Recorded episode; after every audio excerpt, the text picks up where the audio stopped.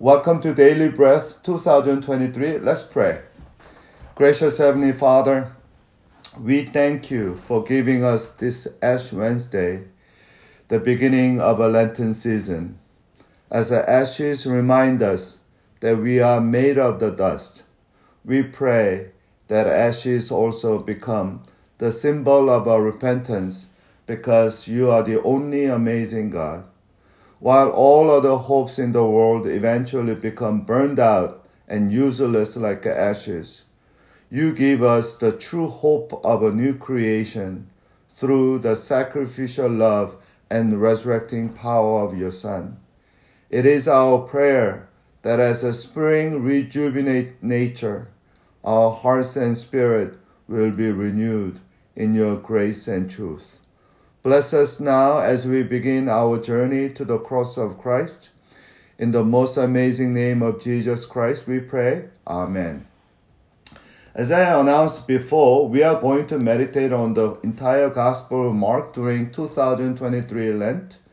I must caution you that in order to cover the entire book in 40 days, we have to meditate on average 20 to 30 verses a day, which is twice longer than most daily breath, daily breath passages.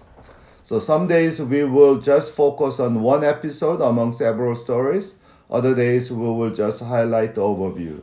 Today I'll do more like a highlighting an overview. So Mark chapter 1, verse 1 to 20, that's our passage today, which talks about the Jesus forerunner John the Baptist and Jesus' own baptism and temptations and the call of disciples. So let me read a passage for us. This is the beginning of the gospel of Jesus Christ, Son of God. As it is written in Isaiah the prophet, Behold, I will send my messenger ahead of you, who will prepare your way. A voice of a one calling in the wilderness. Prepare the way of, for the Lord. Make straight paths for him. John the Baptist appeared in the wilderness, preaching a baptism of repentance for the forgiveness of sins. People went out to him from all over Jerusalem and the countryside of Judea, confessing their sins. They were baptized by him in the Jordan River. John was clothed in camel's hair and leather belt around his waist. His food was a locust and wild honey and he began to proclaim, After me will come one more powerful than I, the straps of whose sandals I am not worthy to stoop down and untie. I baptize you with the power with the water, but he will baptize you with the Holy Spirit. In those days, Jesus came from Nazareth in Galilee and was baptized by John in the Jordan. As soon as Jesus came up out of the water, he saw the heavens breaking open, and then Spirit descending on him like a dove. And a voice came from heaven You are my beloved Son, in whom I'm well pleased. At once the Spirit drove Jesus into the wilderness, and he was there for forty days, being tempted by Satan. He was with the wild animals, and angels ministered to him. After the arrest of John, Jesus went into Galilee and proclaimed the gospel of God. Time is fulfilled, he said, and the kingdom of God is near. Repent and believe in the gospel. As Jesus was walking beside the Sea of Galilee, he saw Simon and his brother Andrew. They were casting a net into the sea, for they were fishermen. Come follow me, Jesus said and I will make you fishers of a man.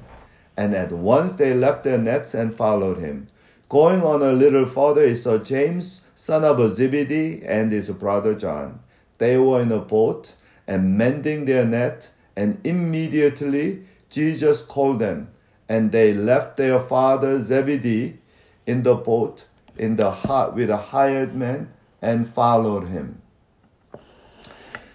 In this first part of the gospel, I want to share three things with you today Mark's introduction of Jesus, interconnected witnesses of Jesus, and intention of the Holy Spirit. So three eyes.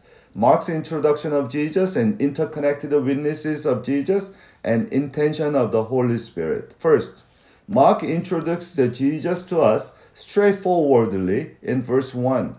This is the beginning of the gospel of Jesus Christ, the Son of God. Here, Mark used two of his favorite words to communicate true identity of Jesus clearly. They are Christ, or meaning uh, Messiah or Savior, and then Son of God. This straightforward introduction and clear revelation of Jesus' identity at the first sentence of the Gospel seems to contradict the rest of his writings because very soon we will find out a certain secrecy surrounding Jesus in the Mark story of Jesus. You know, when, whenever Jesus healed some sick people and cast demons, or demons try to reveal his identity, our Lord commanded them to keep silent about his divine identity. So, this command for secrecy was so repeated that the uh, New Testament scholars gave a term for that. It's called a messianic secrecy. Messianic secrecy. So why did Mark give the clear, straightforward introduction and conceal the secret description of Jesus' identity in the rest of his gospel? The reason for this is to prepare his readers to feel how tragic, how tragic and how grievous were the rejection of Jesus by his enemies and misunderstanding of Jesus by his disciples. Mark wanted his readers feel the pain of our false understanding and our disobedient response to Jesus.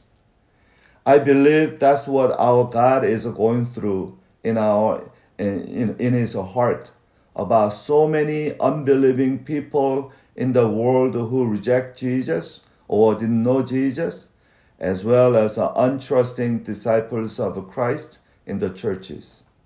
Let us repent our own misunderstanding and distrust and disobedience to deny the true identity and authority of Christ in our lives during this Lenten season, starting today. Second, in this story, we see the interconnected witnesses of Jesus. Mark quoted the prophecies of Isaiah and Malachi while describing the witness of John the Baptist about Jesus, as well as Jesus' calling of his first disciples, who were four fishermen Simon, Andrew, James, and John. By the way, two sets of brothers reveal that there is much more joy and camaraderie to serve God with our own siblings and families. I'm doubly bonded to my brother because of our shared conviction about Christ and his kingdom. My brother is more than just a good, generous older sibling. He is my companion and co laborer in God's kingdom. And I hope and pray that all of us have a same spiritual relationship with our, own siblings.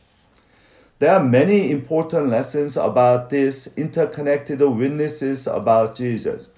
First off, the Old Testament prophets Isaiah and Malachi tells us, along with so many of the Old Testament prophets, but they tell us that Jesus did not appear out of blue. Jesus did not appear out of blue. He was a result and answers to all human yearnings to see God's promise fulfilled. Second, they all gave their lives for Jesus and God they all sacrificed in their obedience and witnesses. They all and and they all shine like stars for all of us in kingdom of God. And third and most relevant truth about this interconnected uh, witnesses is the fact that is this fact, this spiritual fact that nobody comes to Jesus or God directly by himself or herself. Everyone has someone in their life who was forerunner of Jesus. There is always someone like John the Baptist who introduced us to Jesus. Could it be our parents? Could it be our Sunday school teachers? Could it be the pastors? No one has a direct and immediate encounter with God or Jesus. So, for instance, have you heard about someone named uh, Edward Kimball? Edward Kimball, he was a Sunday school teacher who led D.L. Moody to Christ when he was 17 years old. I, you know, D.L. Moody, when he uh, was a, uh, when he graduated from elementary school, he was from poor family. Mom sent to uh, relatives uh, who has a shoe store in Chicago, and uh, apparently D.L. Moody was a really great salesman, just like he became a great you know preacher later somehow his relative, you know, was jealous of, uh, you know, his nephew or his, uh, you know, young nephew's popularity. So he put him in the uh, back uh, in the store, you know, doing a menial work instead of attending, you know, customers. So D.L. Moody was very discouraged and they didn't know. And one day, his Sunday school teacher named Edward Kimball came and visited him and told him how much God loved him. And that's how D.L. Moody received the life of God, a life of, you know, eternal life, and then became. Do you also know who led the Billy Graham to Jesus? It was a passionate evangelist named Mordecai Ham, who didn't have many converts in his revival preaching in a small town near Charlotte, North Carolina in 1934, except a big nosed, 16 old, rugged, you know, faced teenager named Billy. Behind the Moody's and Grahams, they are always Edward Kimball's and Mordecai Hams. We all have our own interconnected witnesses. During this Lent 2023, let us pray for our VIPs, our individual and house church VIPs, and God use us, you and me, to be John the Baptist to them. Let us be the voice of God and much more hugs and kisses of God to our VIPs during the Lent. Let's pray for them every day for next 40 days. And the Easter we will have a you know a baptism. So I pray that hopefully maybe one of our you know some of our VIPs will join us. Third, this passage tells us the intention of the Holy Spirit. When Holy Spirit came upon Jesus and filled him up with a power. What did he lead Jesus to? Look at the verse 12. At once the Spirit drove Jesus into wilderness, and he was there for 40 days being tempted by Satan, and he was with the wild animals, and the angels ministered to him. The first work of the Spirit on Jesus was to lead him to fast for 40 days and face Satan, face Satan in the wilderness. Holy Spirit, listen to me, Holy Spirit empowered Jesus not for comfort, but for combat. Holy Spirit empowered Jesus not for comfort, but for combat.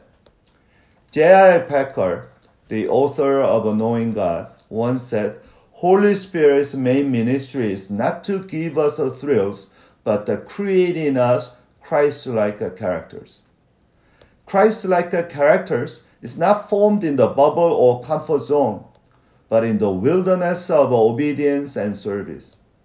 Our Lord received the Holy Spirit not for his own sanctification, but for the salvation of sinners.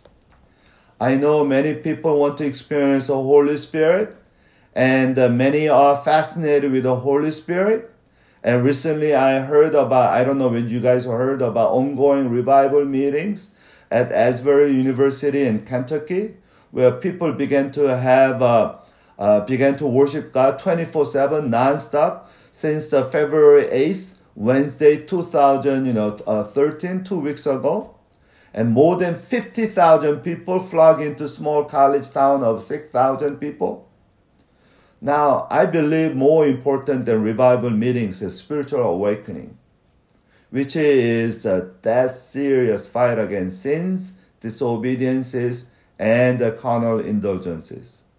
Let us pray for the fullness of the Holy Spirit upon everyone in Forest so that we can be empowered to serve God and fight the influence of Satan against God's people during the Lent. Let us ask the Holy Spirit to fill us with His courage so that we can serve God boldly and powerfully. Let's pray. Gracious Heavenly Father, we thank you for all the witnesses, all the Kimballs and Hams that led us to Jesus Christ in our lives. It is our prayer that we take our turn seriously and prayerfully so that we can lead others to Christ. We also ask your forgiveness for our disobedience and sometimes rejection of Christ's authority and identity in our lives. Have a mercy on us and fill us with the Holy Spirit so that we can serve you with joy and sacrifice as Christ showed us. Help us to bless you, O Lord, in this Lent. All this we pray in the most blessed name of Jesus. Amen.